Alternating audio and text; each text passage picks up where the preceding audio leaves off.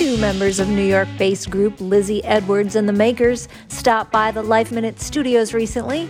Their latest full length, Deer on the Wall, set to release later this summer, is poised for greatness. We finished tracking right before COVID. So it was, I guess, December 2019. And we spent spring mixing and mastering and just waiting, waiting for the right time to release this into the world.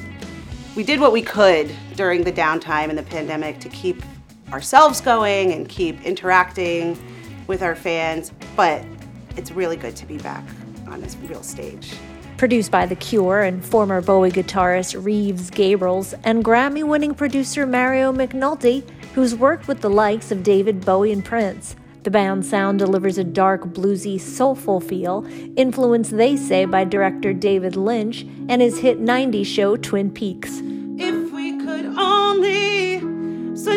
Places just for a moment, if I could only be you just from our studio to a venue near you, you'll soon be able to catch them live.